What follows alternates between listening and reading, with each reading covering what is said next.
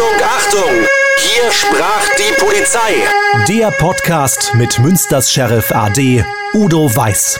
Und hier ist Ihr Moderator, Philipp Böckmann. Und hier ist Udo Weiß. Hallo. Hallo Philipp. Udo, wir haben heute einen Gast. Ja, einen lieben Gast. Aus Münster. Aus Münster. Und zwar Martin Schulze Werner. Herzlich willkommen, Martin. Ja, herzlich willkommen, Udo. Herzlich willkommen, Philipp. Äh, ja, ich freue mich, dass ich heute bei euch sein darf und bin schon ganz gespannt äh, auf unsere Gespräche hier. Ja, wir freuen uns auch. Und äh, Martin, du warst 32 Jahre lang Chef des Ordnungsamtes in Münster, Ordnungsamtsleiter. Im Jahr 2020 bist du in den Ruhestand gegangen. 32 Jahre Ordnungsamt. Da gibt's nicht viele, die diesen Posten so lange besetzen, oder? Nein, auf keinen Fall. Ich war der dienstälteste Amtsleiter der Stadtverwaltung. Also vor mir hat es niemanden gegeben, der 32 Jahre, ich sag mal, ausgehalten hat.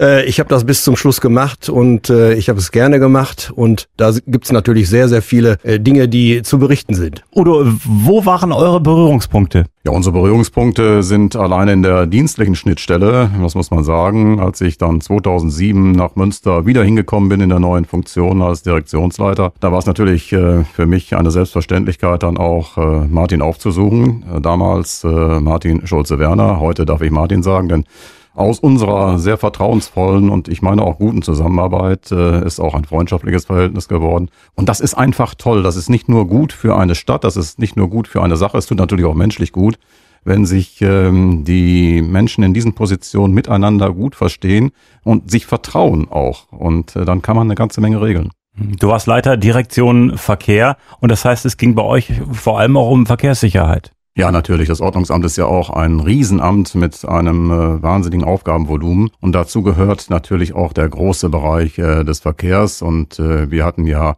die äh, Ordnungspartnerschaft Verkehrsunfallprävention und äh, das ging nachher bis hin zur Gewinnabschöpfung, wo wir gemeinsame Strategien entwickelt haben, um äh, dann im, äh, ja, im Bereich der Gewinnabschöpfung auch tätig zu werden. Also ein Instrument, äh, wo man Vermögensvorteile äh, entziehen kann durch strafbares Handeln. Und da sieht man nur alleine mal die Bandbreite. Und angefangen hat das Ganze, ja, Martin, mit der Verkehrsunfallprävention, mit der Ordnungspartnerschaft. Ja, die Ordnungspartnerschaft war ein wichtiges Projekt, was wir beide auch maßgeblich äh, vorangetrieben haben. Aber ich möchte noch mal ein kleines Stück äh, davor, zeitlich davor gehen. Wir waren damals sehr froh, ich war insbesondere sehr froh, dass äh, der Udo nach Münster kam, weil ähm, seine Vorgänger, äh, die wohnten teilweise gar nicht in Münster. Und äh, es zeigte sich dann, Udo ist ja Hiltrupper, der kannte Münster aus dem FF, da musste man jetzt nicht erklären, äh, wo hier die Nieberdingstraße ist oder äh, wo das Zentrum Nord liegt, äh, sondern der wusste immer sofort Bescheid, äh, wo der Hase da im Pfeffer liegt. Und äh, das war schon ein äh, qualitativ ein großer Sprung nach vorne, ne? dass man einen äh, Münsteraner hatte, der wirklich hier auch ich sag mal, so ein bisschen Herzblut auch hatte. Das nicht nur so geschäftsmäßig, dienstmäßig abhandelte, sondern neben all diesen äh, äh, Pflichten und Aufgaben auch so sein Herzblut einbrachte. Und das hat man deutlich gemerkt. Und von da an ging das mit der Verkehrsunfallprävention also wirklich deutlich äh, voran, das muss ich sagen. Da haben so zwei Münsteraner für Münster für die Verkehrssicherheit gearbeitet. Und das Ganze gipfelte dann äh, letztendlich darin, dass wir den Landespreis äh, Innere Sicherheit äh, für unsere Verkehrsunfallprävention genau. gewonnen haben. Das war also eine ganz, ganz äh, große Auszeichnung, muss man sagen. Das hat wirklich Freude gemacht. Das äh, kann ich in der Nachschau äh, unbedingt sagen, ja.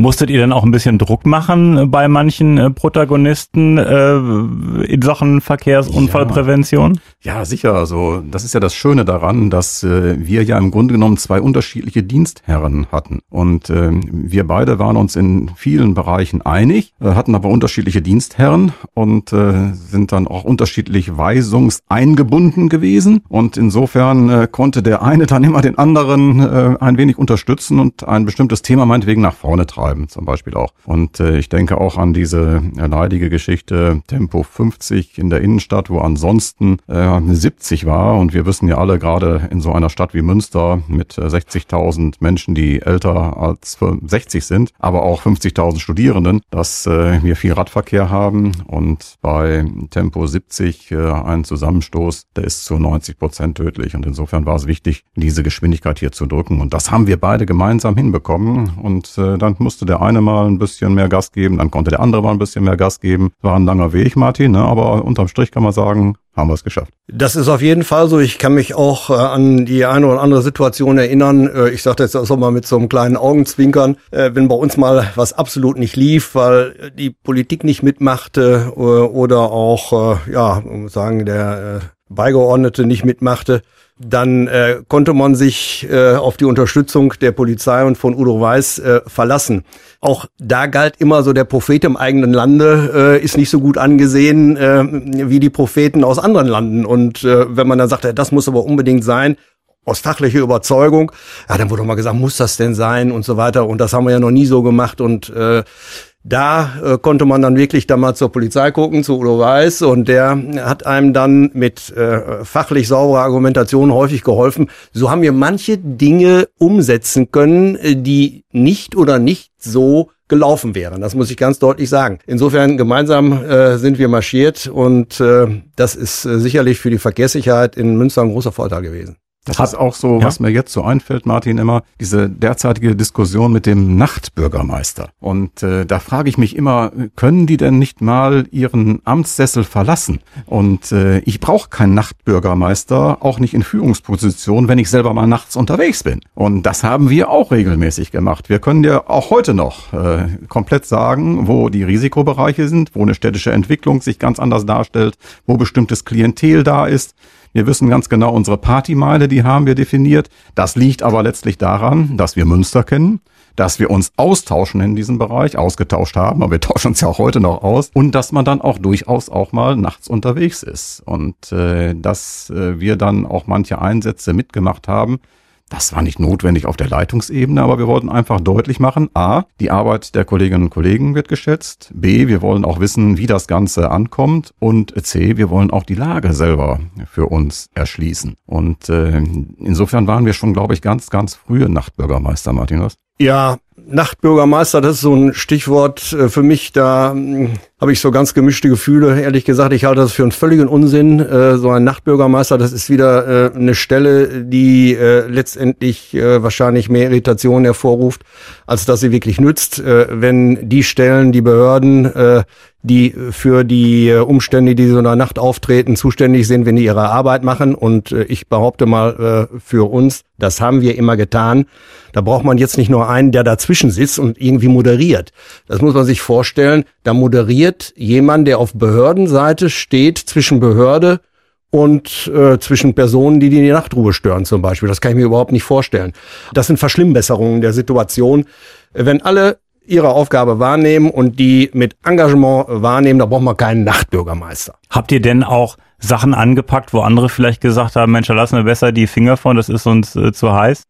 Ja, ich kann mich äh, entsinnen, dass äh, so Anfang des Jahrtausends auch davor, da sah man häufiger in Münster mal äh, so Fahrradfahrer, die auf dem äh, Fußgängerweg fuhren. Äh, da sah man äh, Fahrzeuge, die äh, bei Rot über die Ampel fuhren und irgendwo in der Nähe war ein Polizeiwagen. Und dann hat man auch gesagt, warum fahren die denn äh, da nebenher und sagen nicht, kommen Sie da mal runter vom Fußgängerweg oder da fahren wir jetzt mal hinterher.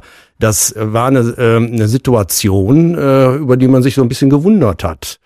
Und äh, als dann der Udo kam, war das auf einmal vorbei. Da kann ich mich gut dran entsinnen, dass er sagte, das kann nicht sein wenn man sowas offensichtlich vor Augen hat, dann muss man da auch was tun. Und das war, ich sag mal so, äh, dieser Mehrklang äh, zwischen Repression wird immer nicht gerne gehört. Repression, oh ganz schlimm, wir müssen die Leute überzeugen oder sowas. Aber nein, Repression gehört für mich als ein Baustein auch zu einer vernünftigen Verkehrsunfallprävention. Und dieser Teil, der vorher ziemlich brach lag, der hat dann sein gehöriges und notwendiges Gewicht bekommen. Nicht? Also die Prävention, Verkehrserziehung und äh, auch dieser Bereich, dass man auch mal Leute, die massiv gegen Verkehrsregeln verstoßen, die, die überhaupt kein Normgefühl haben, dass man die auch mal ans Ohr packt und sagt, so geht es nicht. Und dieses Missverhältnis, was aus meiner Sicht vorher bestanden hat, das ist in unserer Zeit äh, beseitigt worden und äh, hat sicherlich auch dazu beigetragen, äh, dass jetzt im äh, Bereich der Fahrradfahrer nicht die totale Anarchie herrscht, sollen wir es mal so sagen. Ja, ja und Udo, ähm, um mal einmal einzuhaken, ich glaube, da hat vielleicht der ein oder andere früher hier gesagt in Münster, Mensch, hier gibt so viele Fahrradfahrer, da fährt auch mal einer über einen äh, Bürgersteig, dann da drücken wir mal ein Auge zu, wenn wir anfangen äh, würden, da jetzt jede Kleinigkeit in Anführungsstrichen zu ahnden.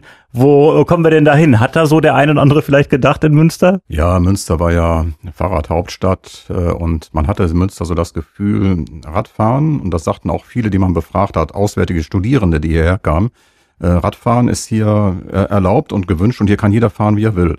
Und äh, das Fahrrad ist ein Befortbewegungsmittel, das äh, querbeet den kürzesten Weg verspricht, zu jeder Tageszeit und auch zu jedem Gemütszustand. Also alkoholisiert, kein Thema, entgegengesetzt zur Fahrtrichtung über den Gehweg bei Rot über die Ampel. Und äh, man muss auch dabei dann sehen, den Kollegen fehlte auch dort der Rückhalt. Wenn sie dann eingeschritten waren, dann gab es gleich einen Riesenaufstand und äh, andere kamen dann hinzu, andere Radfahrer dann auch und können sie nichts Besseres wie Fahrradfahrer äh, letztlich verfolgen und das sind diese dummen Sprüche, die man dann immer äh, so hört.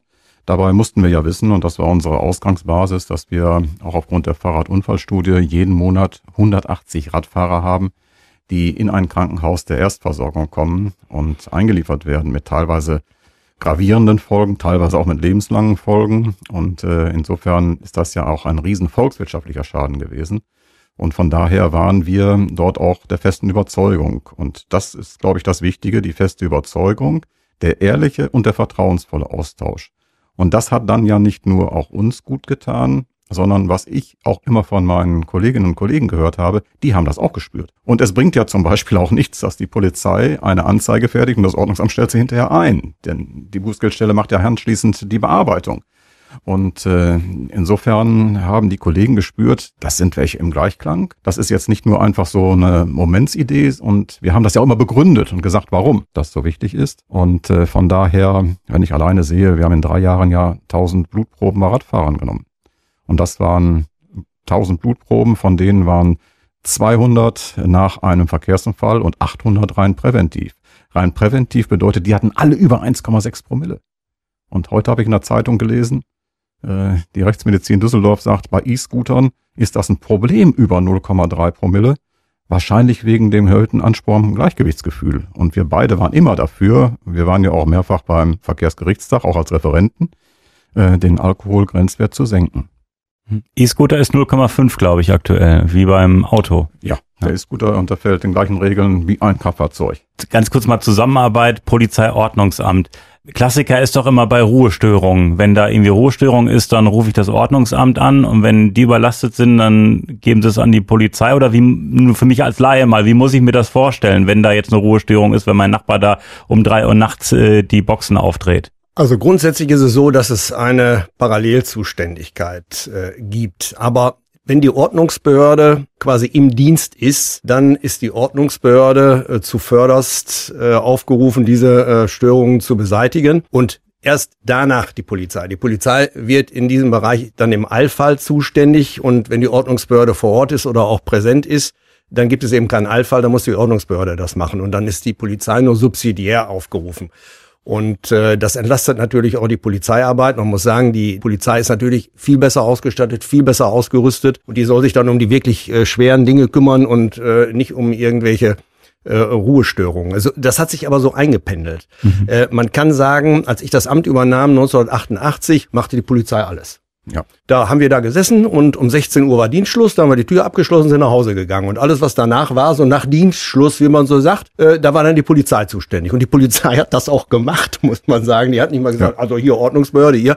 Und das hat sich dann also total so so äh, ab Ende der 90er Jahre hat sich das in eine Richtung entwickelt, die dann auch die Gesetzeslage abbildete, denn die Ordnungsbehörden waren schon immer nach der Rechtslage dafür zuständig, aber sie haben nichts gemacht, weil ja die Polizei alles machte. Das war für uns war das sehr bequem, aber die Polizei hat sich dann auch so ein bisschen äh, zurückgezogen, zu Recht muss ich sagen, und die Ordnungsbehörden waren jetzt aufgerufen, äh, in das Vakuum einzutreten und ihre Aufgaben auch mal wahrzunehmen. Und äh, ich weiß so, das hat bei äh, Kollegen Land auf Land ab äh, äh, viel äh, Aufruhr gegeben. Die haben gesagt, nein, die Polizei hat das doch immer gemacht und wir doch nicht, um Gottes Willen. Und äh, das ist aber eine Entwicklung gewesen, die dann nicht aufzuhalten war. Und aus dieser Entwicklung resultieren auch diese kommunalen Ordnungsdienste. Ich äh, sage das mal untechnisch, diese kommunale Polizei, dieser uniformiert, ist natürlich keine Polizei, aber die uniformiert in den Großstädten zumindest präsent ist. Das hat es äh, vor 25 Jahren äh, nur mal in Düsseldorf gegeben, aber äh, nicht in Münster oder anderen Städten. Vor allem auch nachts äh, im Einsatz. Ne? Selbstverständlich auch nachts im Einsatz. Und äh, das ist also Ausfluss, diese uniformierten kommunalen Ordnungsdienste sind also Ausfluss dieser Entwicklung. Und mittlerweile ist es so, dass äh, viele von diesen kommunalen Ordnungsdiensten auch bis weit in die Nacht äh, tätig sind. Also wir waren jedenfalls zu meiner Dienstzeit noch an Wochenenden im Sommer bis vier Uhr morgens unterwegs und irgendwann wird das auch rund um die Uhr gehen. es bildet einfach die Rechtslage ab und stützt auch die Polizei und hält ihr den Rücken frei für Aufgaben, die wir eben nicht übernehmen können. Also in äh, Verbrechensbekämpfung und so weiter. Also das hat sich über äh, die letzten äh, 15, 20 Jahre, äh, hat sich da eine enorme Entwicklung äh, vollzogen. Ich sag mal so äh, hin, also bitte das scharfe Wort Entschuldigung von einer verschnarchten Ordnungsbehörde hin zu einer Ordnungsbehörde, die jetzt also wirklich ihre Aufgaben wahrnimmt und äh, das äh, nach besten Kräften auch jetzt ganz gut tut. Sehr ähnlich wie mit der Polizei, da hat sich ja richtig viel getan. Ja, absolut. Und äh, das, was Martin eben sagte, war so Ausfluss auch der Aufgabenkritik. Und ich kann mich auch noch gut erinnern, ich war ja 79 bis etwa 84 ähm, als Dienstgruppenleiter hier tätig. Wir haben ja sogar auch die Einweisung psychisch Kranker übernommen. Damals ging das nach Paragraph 17 PsychKG, also im Gesetz zur Einweisung psychisch Kranker. Äh, das hat alles die Polizei gemacht. Also nach 16 Uhr war kein Mensch mehr erreichbar und alles lief über subsidiäre Zuständigkeit. Und äh, dann läuft man natürlich dann auch irgendwann zu. Und äh, das ist, muss ich sagen, heute eine gute Entwicklung. Und äh, von daher ist das auch wiederum eine Frage so des guten gemeinsamen Verständnisses. Und äh, wenn das heute mal im Bereich des Ordnungsamtes nicht läuft, weil sie eben nicht da sind, ja, dann muss man halt eben sagen, dann liegt das auch eben daran, dass die Stellen äh, von der Politik nicht ausreichend zur Verfügung gestellt werden. Denn äh, das wissen wir ja auch, wenn ich rund um die Uhr eine Position sicherstellen will, dann brauche ich etwa 6,4 bis 7 Beamte, damit ich 24 Stunden dann abdecken kann. Und ähm, das äh, bedeutet natürlich auch Manpower. Ich wollte sagen, das bindet ja auch eine Menge Personal. Also wenn es da um Rohstörungen geht, am haben. Wochenende. Du musst erst mal Und dann sind da, äh, weiß ich nicht, zwei Zweierteams vielleicht unterwegs. Und dann hast du so einen Stapel und dann fahren die alles ab. Da sind die bis morgens um vier unterwegs. Äh, die müssen ja auch mal frei haben halt, ne? Also das ist ja schon äh, krass. Aber auch da ist äh, dann auch das äh, gute gemeinschaftliche Zusammenhaltsgefühl wichtig und äh, das Vertrauen, denn auch gerade bei Ruhestörungen im Ordnungsamt müssen die immer wissen, dass die Polizei sie sehr schnell unterstützt, äh, denn wir kennen das ja auch, also bei manchen Dingen, die eskalieren bei aller Gutmütigkeit, insbesondere wenn Alkohol im Spiel ist. Und äh, von daher ist dann auch auf dieser Ebene eine gute Zusammenarbeit wichtig. Und die fängt natürlich immer wieder am Kopf oben an. Und Martin bindet eine Menge Personal, sowas mit Ruhestörungen und so. Äh, das bindet eine ganze Menge äh, Personal, das kann man, äh, kann man wirklich sagen. Und die Bürger werden ja auch immer sensibler und ich sag mal so, die, die Toleranzschwellen haben sich ja deutlich gesenkt. Und deswegen ja, muss man überall präsent sein. Aber mir fällt gerade ein sehr schönes Beispiel ein der guten Zusammenarbeit zwischen Polizei und der Ordnungsbehörde. Und zwar war es so, die Polizei hatte äh, ein Projekt, das war auch äh, mit einer Stelle hinterlegt. Und zwar ging es darum, Personen, die also Straftaten begangen, so Mehrfachtäter, mhm.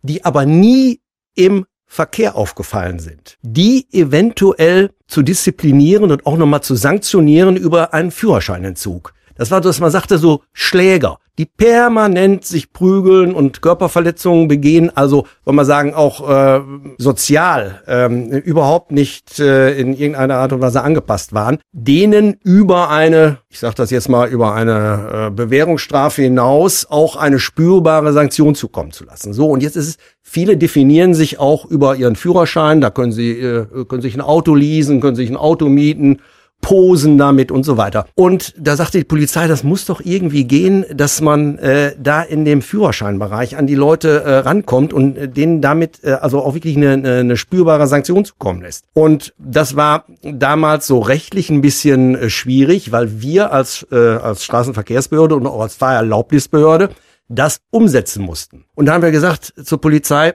wir versuchen das mal. Und äh, ich habe das gerne gemacht. Ich bin ja Jurist. Äh, insofern konnte ich das in die eigenen Hände nehmen und sagen, wir, wir starten mal Versuchsballone. Wir entziehen mal einem stadtbekannten Mehrfachtäter den Führerschein. Und das musste man erstmal Überzeugungsarbeit leisten, weil es ja immer Leute gab, die sagen, äh, das geht nicht, das ist rechtlich nicht, äh, nicht möglich.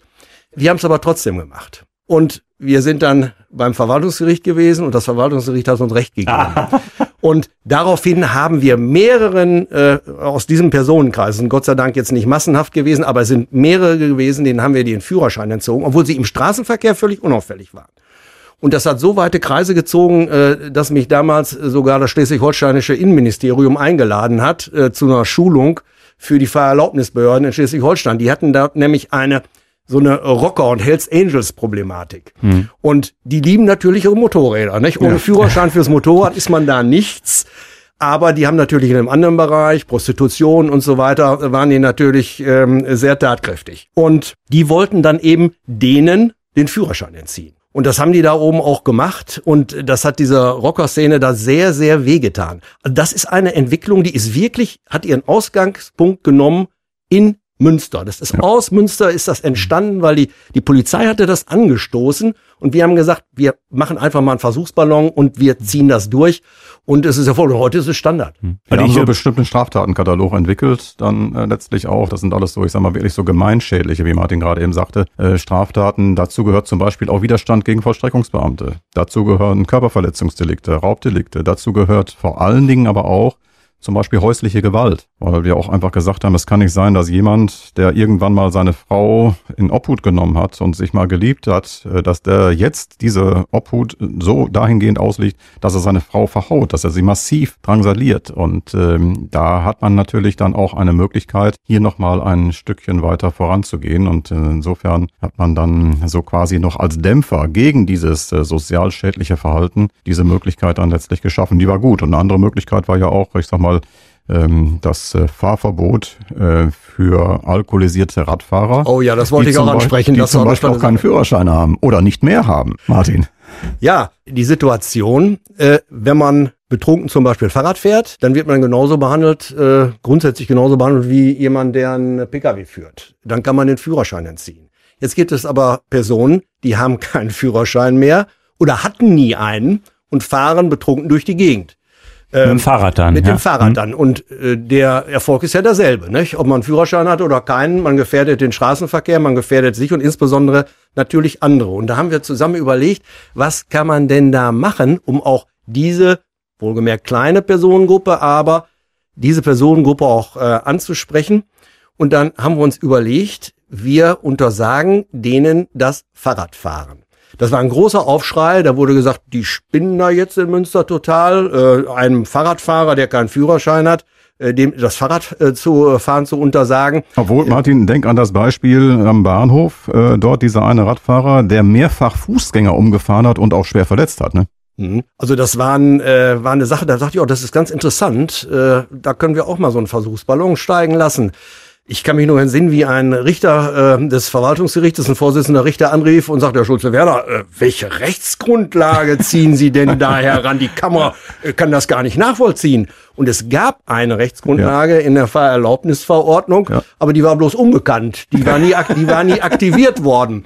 Und dann äh, haben wir das in der Tat äh, gemacht und auch da sind wir äh, oben geblieben vom Verwaltungsgericht. Das ist bestätigt worden. Und das Ganze, das habe ich hinterher erfahren, ist in Australien in einer Zeitung kolportiert worden. Da sagte dann jemand hier in Australien, äh, da steht das in eine Schlachtzeile, also in einer äh, mittelgroßen Stadt in Deutschland wird Fahrradfahrern äh, Fahrradfahren untersagt. Ne? Das war also für die auch eine, eine Sache, die war fast undenkbar. Und das war auch ein schöner Erfolg. Insofern insofern haben wir durchaus Maßnahmen getroffen, die waren unkonventionell, ja. aber äh, wir haben es gewagt, wir haben es durchgezogen, auch gegen Unkenrufen zu Anfang und die sind jetzt äh, das ist kein Massengeschäft, aber das gehört zum äh, normalen Instrumentarium heutzutage. Also krass, was ihr da alles angeschoben habt, ne?